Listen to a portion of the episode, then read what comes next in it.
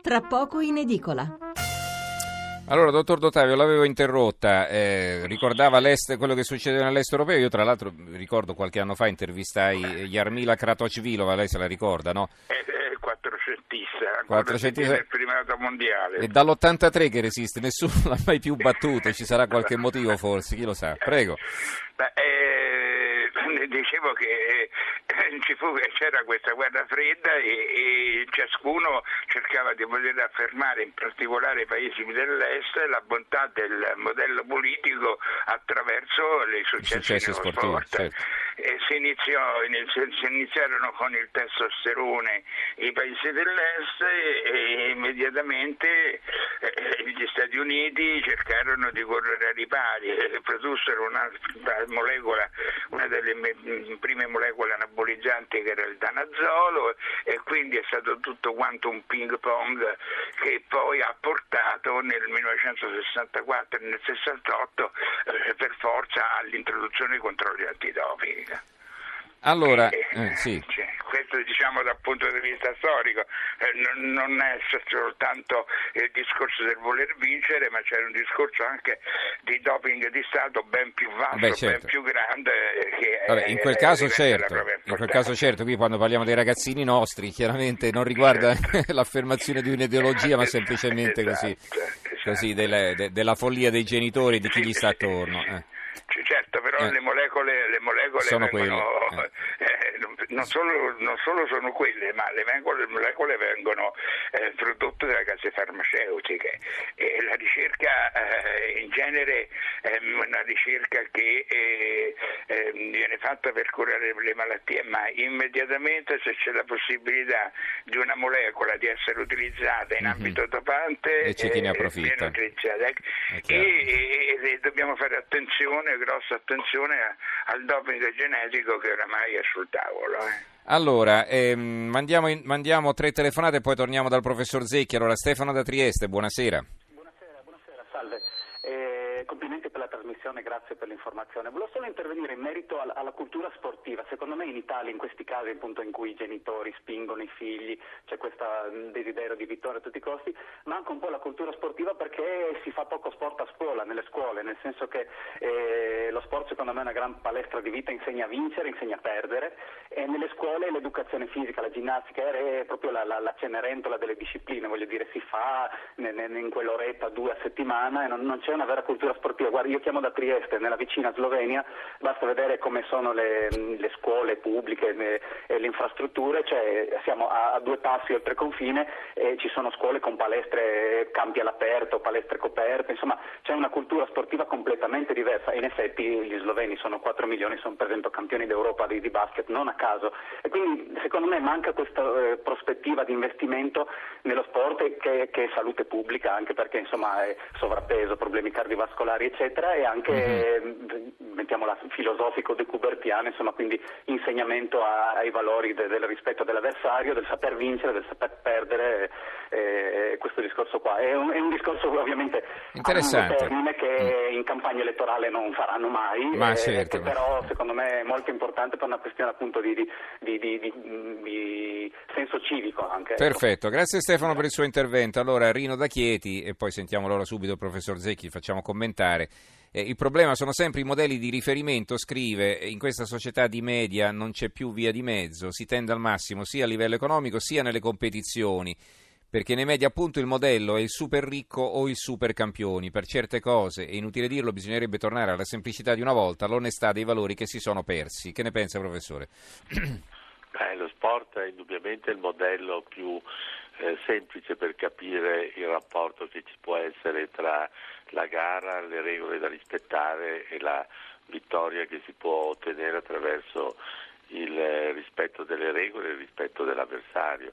E la, la, nostra cultura classica nasce lì, i grandi giochi di Olimpia sono i giochi in cui va unita l'idea della bellezza, l'idea dell'eticità. L'eticità è la capacità appunto di riconoscere conoscere i propri limiti e le proprie possibilità e questa capacità di comprendere limiti e possibilità porta al senso della bellezza, cioè all'armonia che un corpo può raggiungere proprio attraverso eh, la, la, la, gara.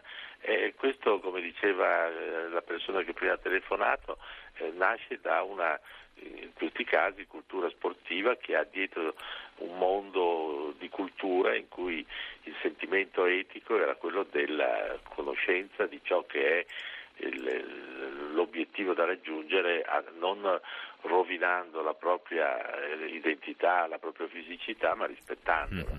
E da lì poi eh, naturalmente eh, c'è tutto, però eh, questo c'è tutto è un senso che specifico di una società che non ammette un rispetto delle regole se l'infrazione delle regole porta al successo. E questo, adesso se lei mi dicesse come educa eh, suo figlio, è mica facile, è mica facile perché si trova a dover lui competere in una società in cui eh, si sgomita. Gli è chiesto si... di primeggiare, gli, gli viene chiesto di primeggiare. Eh, mm. Come si fa? Non, non, come fai a fargli capire che deve, per, deve saper perdere? Ecco, allora, però eh. nello sport questo potrebbe essere possibile. Allora, perché eh, nello sport sì. questo è un'altra, è un'altra, regola, è un'altra certo. cosa. Allora, Gianni da Bologna, il sistema che ha portato a tutto questo nello sport, purtroppo bisogna prenderne atto e può solo aumentare il problema. Alberto da Milano, che ha 22 anni, vorrei sottolineare gli sforzi di Sandro Donati, per molti anni allenatore della squadra italiana di atletica di mezzo fondo, che ha sempre lottato contro il diffuso uso del doping ad alti livelli. Fiorella da Rovigo, i ragazzi non sanno più perdere, i genitori non aiutano, vincere a tutti i costi, così si rovinano peggio, non hanno ancora capito che la vita è bella.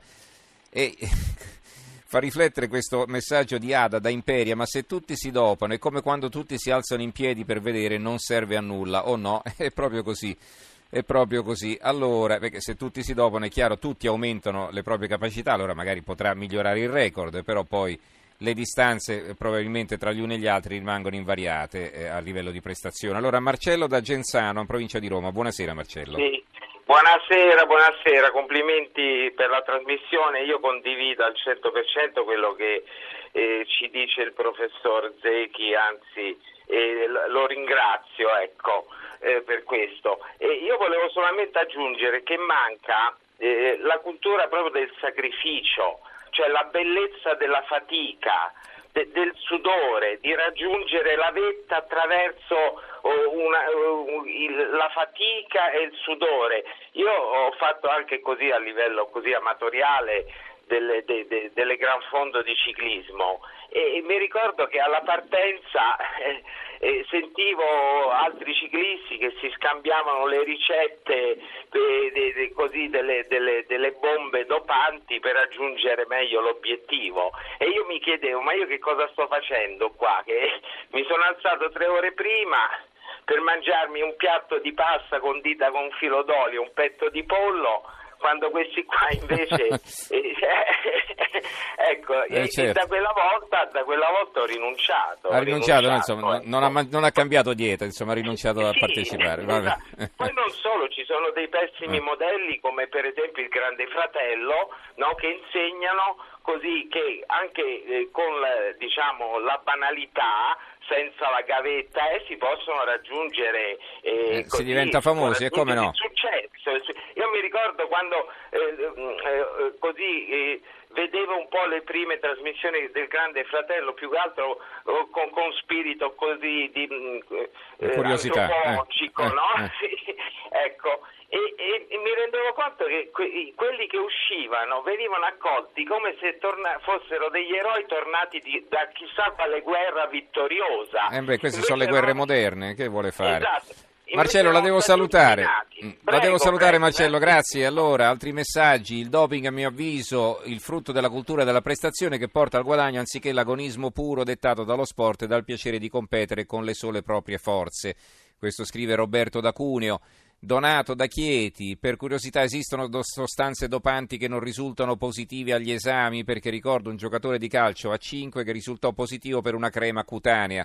Esistono anche questi falsi positivi, dottor Dottavio, ci dica rapidamente. Eh, certo, certamente che esistono, però è difficile stabilire se quella falsa positività derivi da una crema, quindi si tratta di basse concentrazioni, oppure da un'assenzione del farmaco più elevata, pregressa e, e, e, e che praticamente sta esaurendo il suo effetto e quindi la concentrazione urinaria è bassa.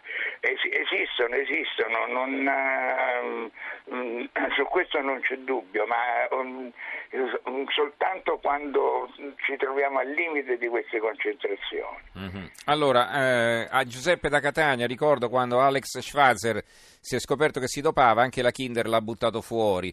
Eh, Rossella da Varese, l'invito a migliorarci avviene quotidianamente da parte di produttori ed integratori, non solo nel campo dello sport, ma anche per la vita quotidiana, per rendere di più a scuola in qualsiasi occasione. Non si insegna che per tutto ci vuole allenamento. E... Ecco, vedi qui un'altra osservazione interessante, David da Roma, credo si debba dire chiaramente purtroppo accettare che nessuno va più a pane e acqua, il doping è un problema culturale. Ora, il secondo è il primo degli ultimi è allarmante vedere la diffusione tra i giovanissimi delle bevande energetiche. Allora, Giovanni da Casale Monferrato, in provincia di Alessandria, ultima telefonata per questa sera. Buonasera Giovanni. Grazie, buonasera.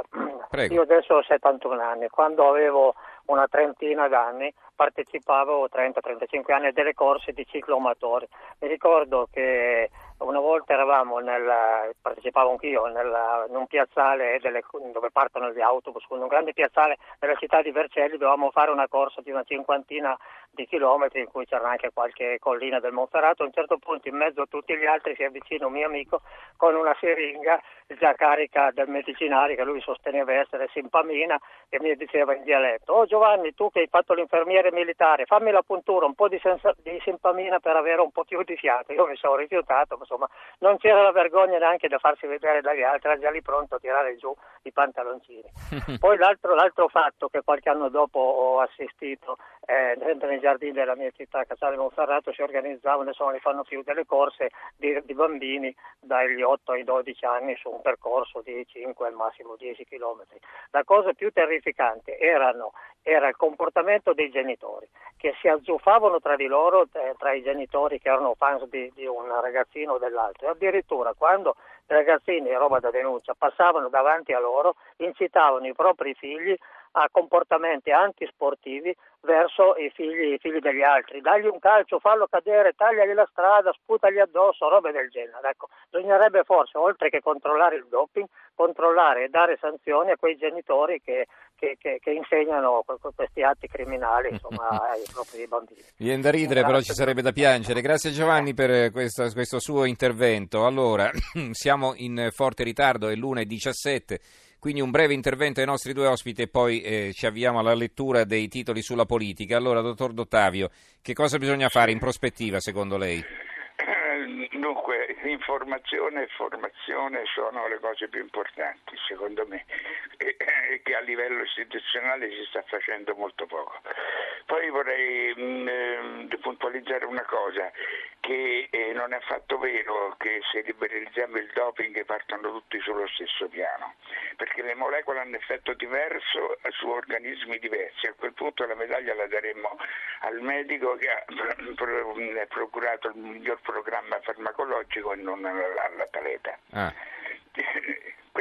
Quindi a chi trucca meglio il motore, diciamo, via. Eh certo, certo, mm. certo, ma, cioè, ma eh, se con il limite di 50 di ematocoro come era una volta, che aveva 42 poteva arrivare a 50 aveva 8 punti di vantaggio, che aveva 48 aveva soltanto 2 punti, quindi come vede eh, oltre che anacronistico è, è, impensabile. Lo sento spesso ma è una baggianata, è veramente, ah. è veramente ha fatto bene a correggere questa, questa falsa credenza. Allora professor Zecchi, a lei le conclusioni, prego. Ma, rapidissimo, bisognerebbe far capire, questo non è facile, facile, bisognerebbe far capire che c'è anche una vittoria morale e che una vittoria morale può valere molto di più di una vittoria che si ottiene attraverso l'infrazione delle regole e la distruzione del proprio corpo. Bene, allora ringraziamo i nostri due ospiti, Dario Dottavio, esperto di doping, già componente della commissione ministeriale per l'applicazione della legge sul doping. Grazie dottor Dottavio per essere stato con noi, grazie tante, buonanotte. E ringrazio anche Stefano Zecchi che ha insegnato estetica all'Università degli Studi di Milano. Professor Zecchi, grazie a risentirci, buonanotte Grazie, anche a lei. Buonanotte, arrivederci.